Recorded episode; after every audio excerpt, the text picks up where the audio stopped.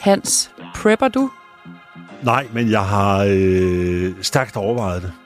Jeg kigger meget på øh, tomater på dåse, og på øh, pasta, og på vanddunke, og på alt muligt. Nej, jeg er ikke begyndt på det endnu. En transistorradio, som ikke kræver elektricitet, men kører på batterier og så videre.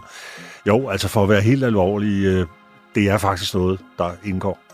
Hvad, hvad vil du rive ned for hylderne ud over tomater og pasta og sådan noget? Jamen, det er altså, man kan sige, at hvis vi, hvis vi tager de råd, man giver i, i andre nordiske lande, så er det jo noget med, at øh, man skal så ligesom kunne klare sig en 3-4-5 dage. Ikke? Mm. Og øh, altså, det, det lyder jo helt vanvittigt i 2024, at man overhovedet begynder at tænke på at, at fylde op i kælder og, og så videre. Men altså et eller andet sted, så må jeg da sige, at det gør da et øh, enormt indtryk på mig, det der foregår i øjeblikket, ligesom det gør på de fleste andre. Og jeg må også sige lige ud, at jeg har ikke øh, på noget tidspunkt, øh, siden den øh, kolde krig øh, sluttede, der har jeg ikke på noget tidspunkt øh, følt, at verden og, og jo ikke mindst øh, Europa er et øh, mere usikkert sted, end det er i øjeblikket. Og det er også det, vi skal tale om i dag. Der er krig på programmet, fordi det er krigen øh, og krige, der fylder alt øh, her i øh, de her dage. I øh, weekenden var det toårsdagen for Ukrainekrigen. I sidste uge havde vi Mette Frederiksen og Truslund Poulsen på et pressemøde, der også var meget alvorstungt. Øh, og så har vi de her cyberangreb, der også rammer Danmark. Så det er klart, vi skal tale om krig, fordi det er det mest spændende lige nu.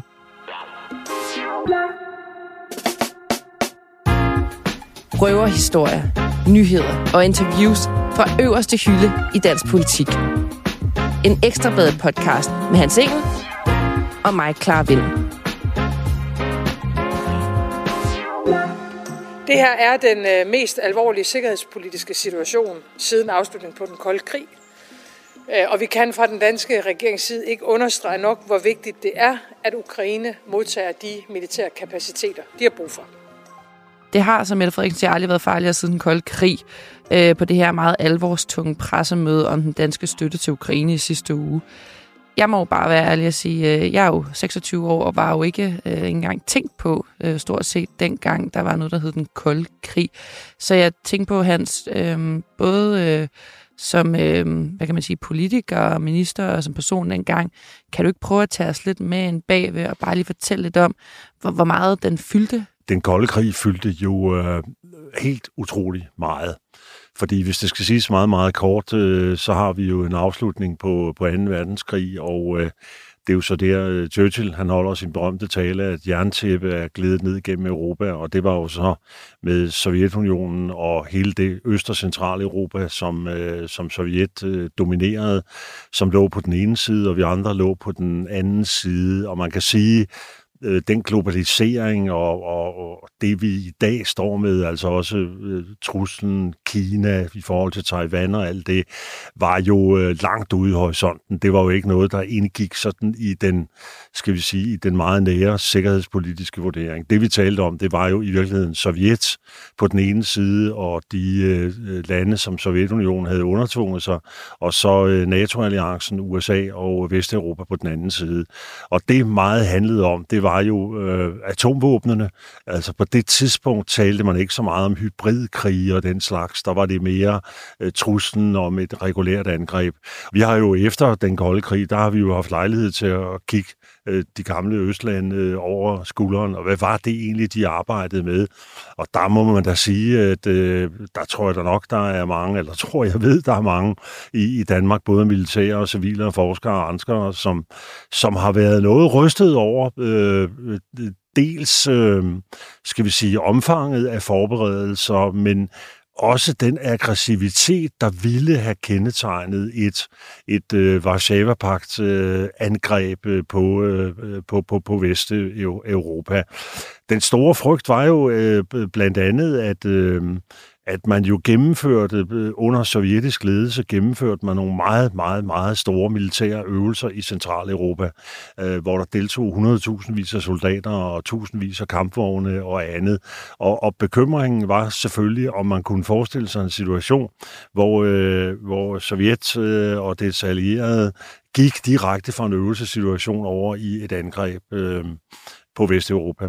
Du var jo også øh, forsvarsminister og dermed chef for Forsvarets efterretningstjeneste. Jeg tænker bare, nu snakker vi meget omkring på russiske påvirkningsagenter. Altså, øh, hvor meget fyldte det med at have russiske spioner på det tidspunkt, og hvor meget hørte du om det som forsvarsminister? Jamen, jeg hørte, jeg hørte ret meget om det. Øh, nu var den del af det, øh, den virksomhed, der foregik i Danmark, var jo typisk øh, politiets efterretningstjeneste. Men altså, i det hele taget, øh, i det hele taget øh, hvad der, alt hvad der vedrørte spionage, var jo noget, vi i regeringens sikkerhedsudvalg talte om og drøftede, og indimellem blev der jo også udvist nogle diplomater. Vi øh, Øh, fulgte ret godt med i, hvad de foretog sig på, øh, på Østlandenes øh, ambassader, og på, hvad deres øh, folk gik og, og rode med. Og, øh, og der er der øh, øh, ingen som helst tvivl om, at øh, de, de havde et, jeg vil ikke sige, de havde ikke noget kæmpe øh, stort system i Danmark. Det er ikke mit indtryk. De gik jo efter forskellige former for, øh, det, det, det, derved har det jo ikke adskilt så meget i dag fra dengang, at det rettede sig jo, efterretningsvirksomheden rettede sig jo dels mod den militære del, øh, hvad havde Danmark hvor, hvad ville vi kunne, øh, og den øh, anden del, det var selvfølgelig i forhold til industrispionage og andet. Man kunne være fuldstændig sikker på, at når det danske forsvar arrangerede sådan øh, deltagelse fra forsvarsattachéerne, som gjorde tjeneste i Danmark, Danmark, øh, de, de kunne overvære øvelser eller besøge det ene eller det andet sted, så kunne man altid være sikker på, at øh, Østlandets øh, militærattachéer, det var de første, der meldte sig til. Og det var altså ikke, fordi de gerne ville deltage i frokosten. Det var selvfølgelig ud fra en interesse for, hvad, øh, hvad, hvad, hvad, hvad Danmark kunne. Men altså, øh, sommer som arm, så må man bare sige, at vi, øh, vi var på et... Øh, på et øh, rimeligt øh, højt beredskab og, øh, og, og var helt opmærksom på, at, øh, at øh, Sovjet udgjorde en gigantisk militær trussel. Altså jeg var der fuldstændig ligesom, at man nu i dag diskuterer, øh, hvad kan de værnepligtige? Er tjenestetiden lang nok? Øh, har vi soldater nok? Er vores materiel øh, up-to-date osv.? Det var jo den samme diskussion øh, dengang. Og så kan man sige, så var var der en meget stor forskel, i hvert fald når vi kigger på, på Danmark, men i øvrigt også på andre øh, øh, vesteuropæiske lande, det var, at der var en helt anden form for politisk uenighed om vurderingen af truslen.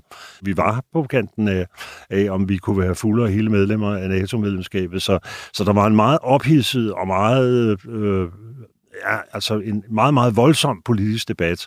Det var der også i en række af de andre vesteuropæiske lande. Forskellen var bare i Danmark, der havde vi en mindretalsregering, som var i mindretal i sikkerhedspolitikken. Mm. Det havde de ikke i de andre lande. Men altså for eksempel Norge, hvor de havde den samme diskussion, der var det jo så lige på det yderste af yderste, at regeringen kunne bevare sit flertal. Og det handlede i høj grad om atomvåbnene og atomvåbnenes rolle i NATO's øh, strategi. Og der virker det altså, også når jeg følger debatten i dag, så sidder jeg nogle gange og tænker, gad vide om nogle af de politikere, der udtaler sig om forsvarspolitikken, at de er helt klar over, at øh, også Danmarks forsvar i sidste ende bygger på den amerikanske atomparaply, at brugen af atomvåben indgår i NATO's strategi, at øh, atomvåben er øh, våben, som man om så må, sige, må regne med. Men det vi jo har kunnet se efterfølgende var, at, øh, at øh, russerne, Sovjetunionen, jo opererede med brugen af taktiske, altså mindre, mm. øh, kortere rækkende atomvåben på en meget tidlig tidspunkt under en konflikt. Og jeg kan da ikke lade være med, når jeg besøger nogle af de steder, hvor øh, nu er nogle af de anlæg, der var dengang jo åbent som museer og andet. Når man går en tur der, tænker jeg, gav vist, hvordan vi egentlig havde performet hvis, øh, hvis der pludselig var gået øh, store landgangsstyrker i land i Køgebugt og andre steder i landet, og lad os sige, de havde startet med at øh, fyre et par taktiske atomvåben af i det centrale Tyskland, eller måske i Danmark. Hvordan havde vi så egentlig kunnet håndtere den situation? Men hvad, hvad ser du så som forskellen fra den gang og til nu? Altså også i, når du besøger, og du tænker over truslen, der er, altså... Jeg synes, der er øh, øh, der, er, der er selvfølgelig store lidespunkter, men der er også forskelle. Og en af forskellene er, at øh, vi i alle de år fra, fra krigsslutningen og, og så frem til den kolde krigs øh, afvikling, der stod vi jo med et sovjetisk styre, som jo var et diktatur, men jo også præget af, at øh, Sovjetunionen jo havde en politisk ledelse, som ikke kun bestod af de skiftende generalsekretærer. Altså det var ikke, øh, efter Stalin var det jo ikke et enmands styre på samme måde, som det havde været under, under Stalin og, og jo også i høj grad under Lenin.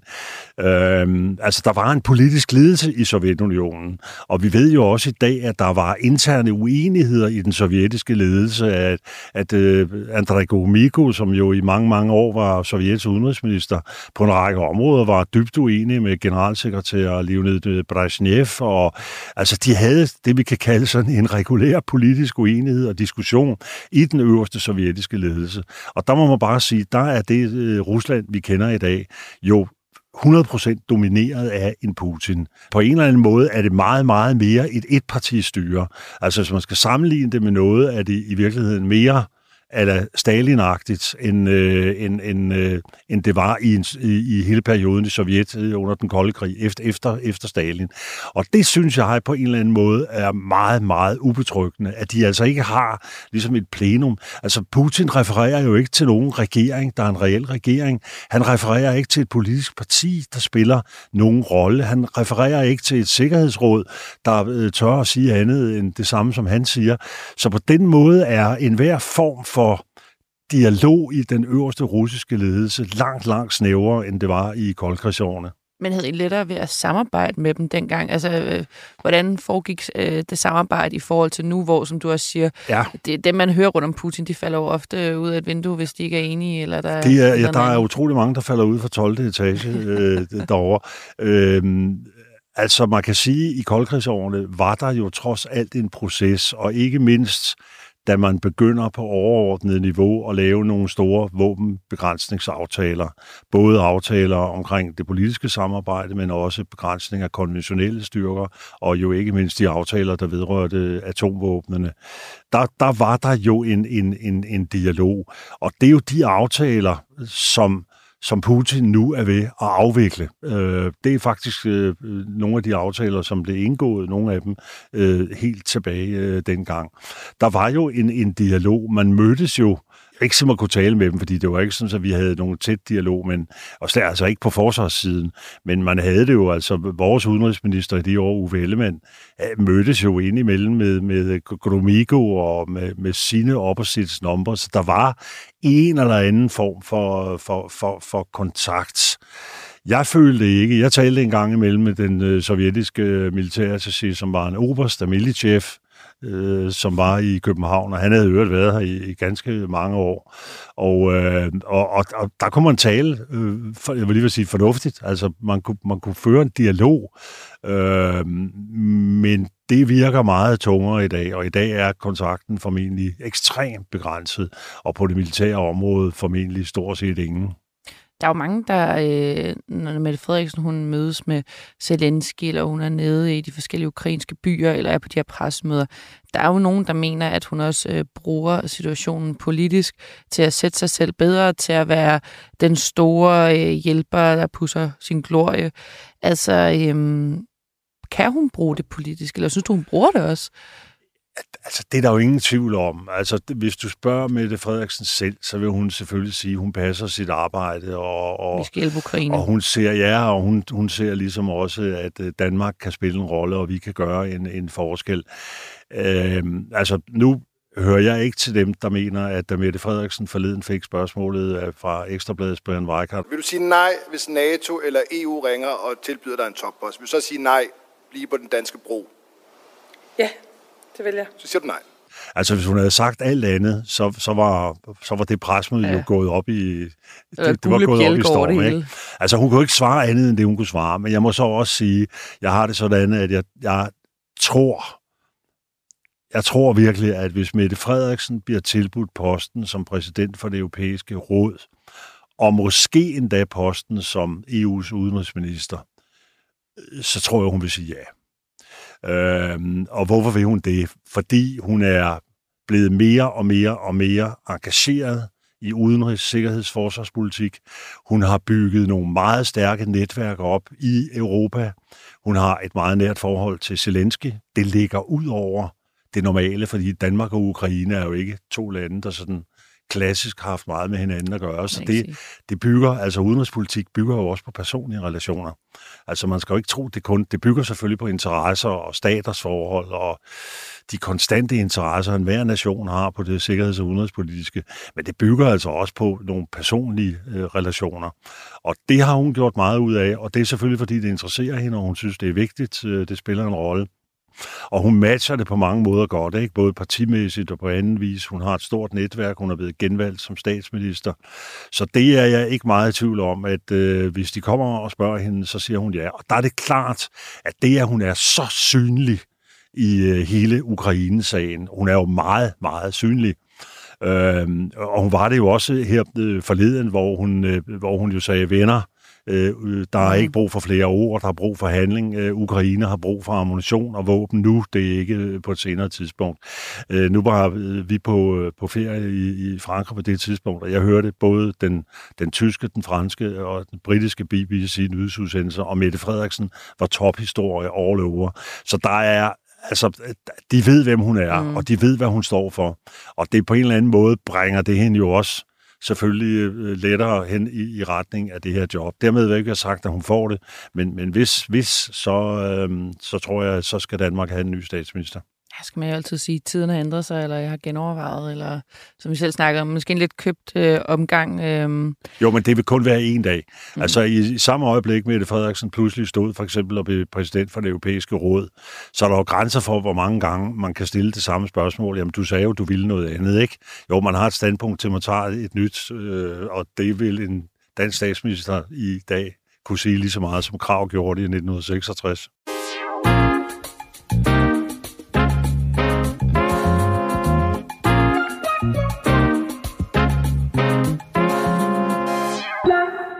skal også lige se på, at der øh, siden fredag har været øh, en del øh, cyberangreb for øh, blandt andet russiske hackere, der er gået ud over alt for øh, små danske hjemmesider, så Bornholms Lufthavn, øh, Tisted Kommune Lufthavn, men altså også net Company. Og jeg vil bare gerne lige gå ind over den, fordi jeg synes, jeg synes men der er noget fuldstændig øh, vildt i det password, som man kunne se, at Netcompany har brugt, fordi Netcompany, de har jo udviklet de her store IT-systemer til staten, og ifølge mediet version 2, så har hackerne blandt andet offentliggjort, at kodeordet til flere af firmaets store databaser har været Netcompany 1, 2, 3, Ja. ja. jo, men mener, det, er jo, ja. det er jo dem, der sidder og forvalter vores altså, største personlige øh, hvad siger man, følsomme oplysninger, ja. som man har som dansker. Og så er deres øh, passwords net company 1, 2, 3. Og det, og det kan godt være, at du måske ikke lige er IT-eksperten her, Hans, men synes du ikke, at det er vildt, at et så stort børsnoteret firma, der har leveret, altså sådan, vi snakker virkelig vital øh, IT-infrastruktur til den danske stat, at de er så dårligt rustet over for de her hackerangreb? Jo, det synes jeg er dybt chokerende. Øh, ligesom en række af de situationer, hvor vi har set øh, de, de store hackerangreb, jo et eller andet sted også har været chokerende, fordi der kan ikke være nogen overhovedet i Danmark, som ikke er bevidst over for, at øh, det her det er en reel konstant og meget, meget stor trussel. Altså ved alle vi andre som menige borgere, vi sidder jo og skifter password ustandsligt øh, og skal finde på nye koder, og så kan vi ikke huske den gamle kode, eller vi kan ikke huske, altså, altså så er det jo helt vildt, at der, hvor vi er inde i det, der vedrører det mest personfølsomme og statslige interesser osv., at man ikke er meget, meget mere op på duberne. Og det er jo ikke noget, der kan komme bag på nogen, fordi øh, Rigsrevisionen har jo lavet rapporter på det her, og der er jo også lavet interne mm. rapporter, ved jeg, i regeringen, altså som jo demonstrerer, at øh, vi er helt øh, ekstremt sårbare. Men du er også nødt til at se på det i et andet lys, nemlig at nu har vi lige siddet og talt om krig og, og, og frygten og risikoen for et, øh, et, et russisk angreb osv. Altså sagen er jo nok den, at sandsynligheden for, at hvis Ukraine taber krigen, så vil russerne meget hurtigt få etableret et styre i Ukraine, som er dem venligt stemt. Og det vil sige, at vi kommer til at flytte hele grænsen hele grænseområdet mellem Rusland og Vesteuropa, hvis vi skal sige det, Vest- og Centraleuropa, den kommer jo til at flytte frem til grænsen til Moldova, til Polen, til de baltiske stater, og dermed jo også på den anden side, og så selvfølgelig øh, Finland, Sverige osv., men jo dermed et eller andet sted også meget, meget, meget, meget tættere på dansk område. Og der er ikke noget, der sådan umiddelbart tyder på, øh, at, at, at man ligesom står og er ved at planlægge et kæmpestort øh, militært angreb. Men det vil jo netop være hybridkrige, hvor man tester NATO-landene på en række områder, hvor det kan være svært at spore. Altså må jeg lige minde om, at det danske politi øh, har lige her for nogle dage siden øh, afsluttet efterforskningen omkring øh, Nord Stream. Det samme har svenskerne. Om tyskerne de offentliggør noget, om der overhovedet kommer noget frem, det ved vi ikke. I hvilket omfang de har udvekslet oplysninger, det ved vi ikke. Hvad der præcis er sket, det ved vi ikke. Men, men det vi ved, det er, at det er altså muligt at gennemføre en sådan sabotagehandling, øh, uden at der er noget, der, der lægges frem. Og det er jo selvfølgelig risikoen, at du pludselig står i en situation, hvor al elektricitet på Sjælland, det er slået væk, det er knocket out på én gang, øh, og det vil jo ramme det hele, hospitaler, alt, øh, og, øh, og hvem siger, man er i stand til at spore, hvorfra det kommer. At det, er jo den, det er jo på de områder, hvor russerne i virkeligheden kan gå ind og udfordre os allermest, øh, i virkeligheden ved ikke at starte øh, storkrig, men ved at øh, udfordre NATO-lande på et område, hvor de hele tiden flytter grænsen et stykke. Jamen også, nu, nu snakkede jeg, sad jeg en del med det her i går og snakkede med diverse eksperter og snakkede også med formanden for Danske Beredskaber, som jo også har været ude at sige, jeg tror det er TV2 i weekenden, at han er øh, utrolig nervøs for, øh, hvad det er, der rent faktisk øh, vil ske af panik og af planer, hvis det er, vi bliver ramt af de her angreb. Fordi en ting er de små øh, hjemmesider og øh, lufthavne, der er blevet ramt af de her ting.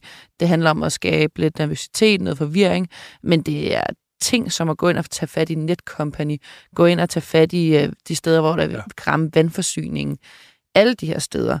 Øhm, men der må man jo, tænker jeg, læne sig en lille smule tilbage og tænke, vi har jo nogle dygtige efterretningstjenester i Danmark, som nok ved, hvad det er, der foregår, og hvad det er, der rører sig. Men der må jeg også bare sige, Hans, med den kommentar, du skrev i weekenden, hvor du sagde, at FE understreger, at der ikke er nogen konkret militær trussel mod Danmark. Jeg anser ganske enkelt ikke FE's trusselsvurdering for troværdig eller grundig nok.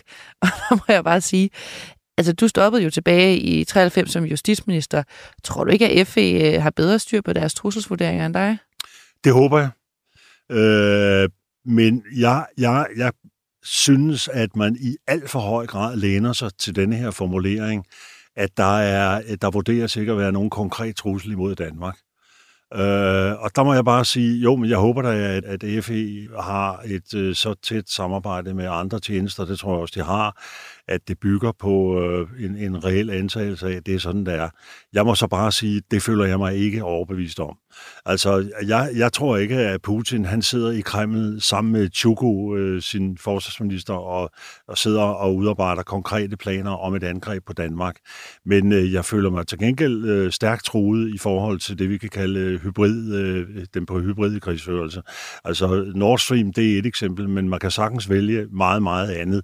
Og øh, jeg nævnte også i artiklen, altså, hvad, hvad ville vi egentlig stille op, hvis russerne for eksempel øh, begyndte at, at, at køre hårdt på, at øh, Bornholm, øh, øh, som de forlod i 1946, vi skal ikke glemme, at Bornholm var den eneste del af de områder, som russerne rykkede ind i øh, efter, efter krigen, befriede eller kom til efter krigen. Øh, Bornholm øh, er det eneste sted, hvor russerne selv drog afsted i, i 46.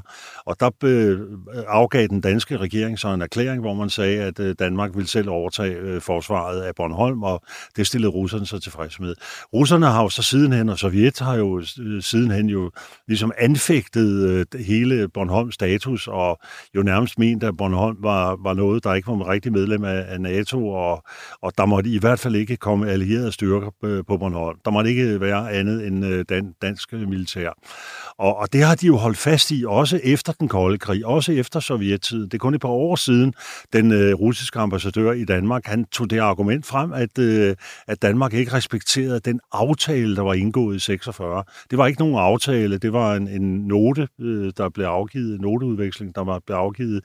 Øh, men det er bare for at sige, at hvis russerne for eksempel vælger at gøre det til et tema i forholdet til Danmark, at vi ikke respekterer en aftale, der daterer sig tilbage til årene efter 2. verdenskrig. Hvor er vi så egentlig henne? Altså tror vi så på, at øh, amerikanerne de sender hele marineinfanteriet til Bornholm for at medvirke til vores forsvar, eller hvor, hvor er vi henne? Øh, og det er derfor det der med, at man sådan bygger på, der er ingen konkret trussel.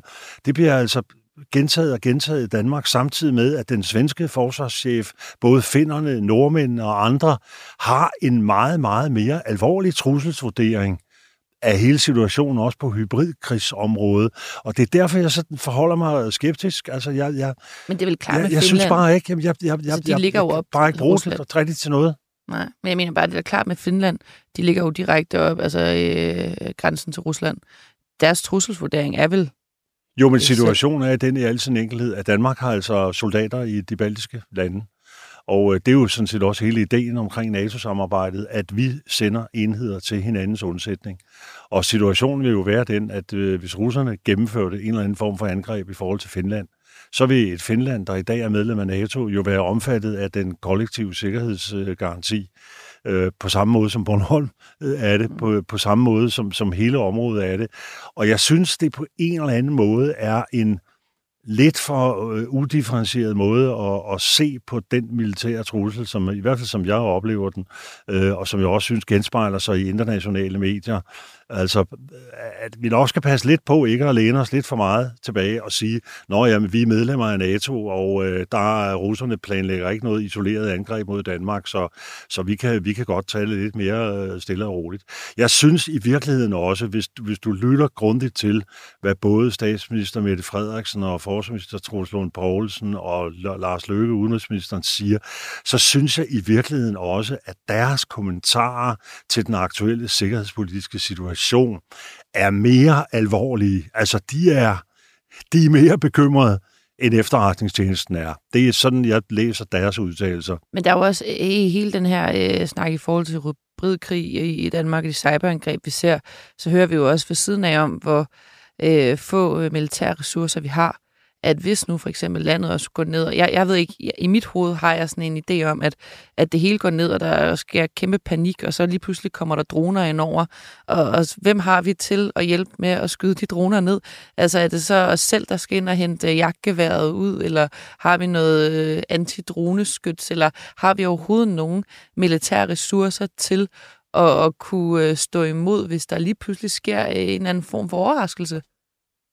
Vores øh, ressourcer er begrænsede, og jeg synes også, at vi har jo fået blotlagt her i forbindelse med øh, regeringens udspil til forsvarsforlig og de forhandlinger, som er i gang, at vi jo har nogle kolossale mangler, og det har vi inden for alle værn. Øh, vi har det så også på bygningsmasser og alt muligt, men det, det tæller jo ikke ligesom med på den militære side. Jeg tror ikke, NATO vil sige, at øh, Danmark yder også en super stor indsats, fordi jeg har sat nye vinduer i Livgardens kaserne. Altså, det tror jeg ikke lige er noget, der tæller på kontoen i, i Bruxelles. Øhm, og det er jo så det, man nu prøver at, at hale ind på ved at øh, fremrykke anskaffelser og ved at, ved at styrke det hele. Men altså, vi, vi får det jo meget udstillet, når vi skal sende en, en fregat afsted ned til, til Yemen og til Houthierne. Det altså, det er jo et skib, som kun med nød og næppe kan skrabe besætning sammen, og vi har ikke de missilforsvarssystemer, der er tilstrækkelige og tidsvarende til at kunne lave selvforsvar med længere rækkevidder og andet. Så altså, manglerne er jo, er jo åben lyset, og når du spørger om droner, så vil jeg meget stærkt fraråde, at du står med et jagtgevær og skyder efter dem. Altså, det, det må jeg sige, det synes jeg ikke er nogen udpræget god idé. Uh, altså, sagen er jo den, at på en række områder, der har vi ikke kapaciteterne, og der må vi uh, så satse på, at uh, der er allierede styrker, som er nået frem, og at vi så også selv har tilstrækkelig tid til at kunne bygge forsvaret op. Og der må man sige, at uh, der er jo sat et gigantisk beløb af 155 milliarder øh, lagt oveni til forsvarsbudgettet. Øhm, så det handler jo også om at få projekterne frem.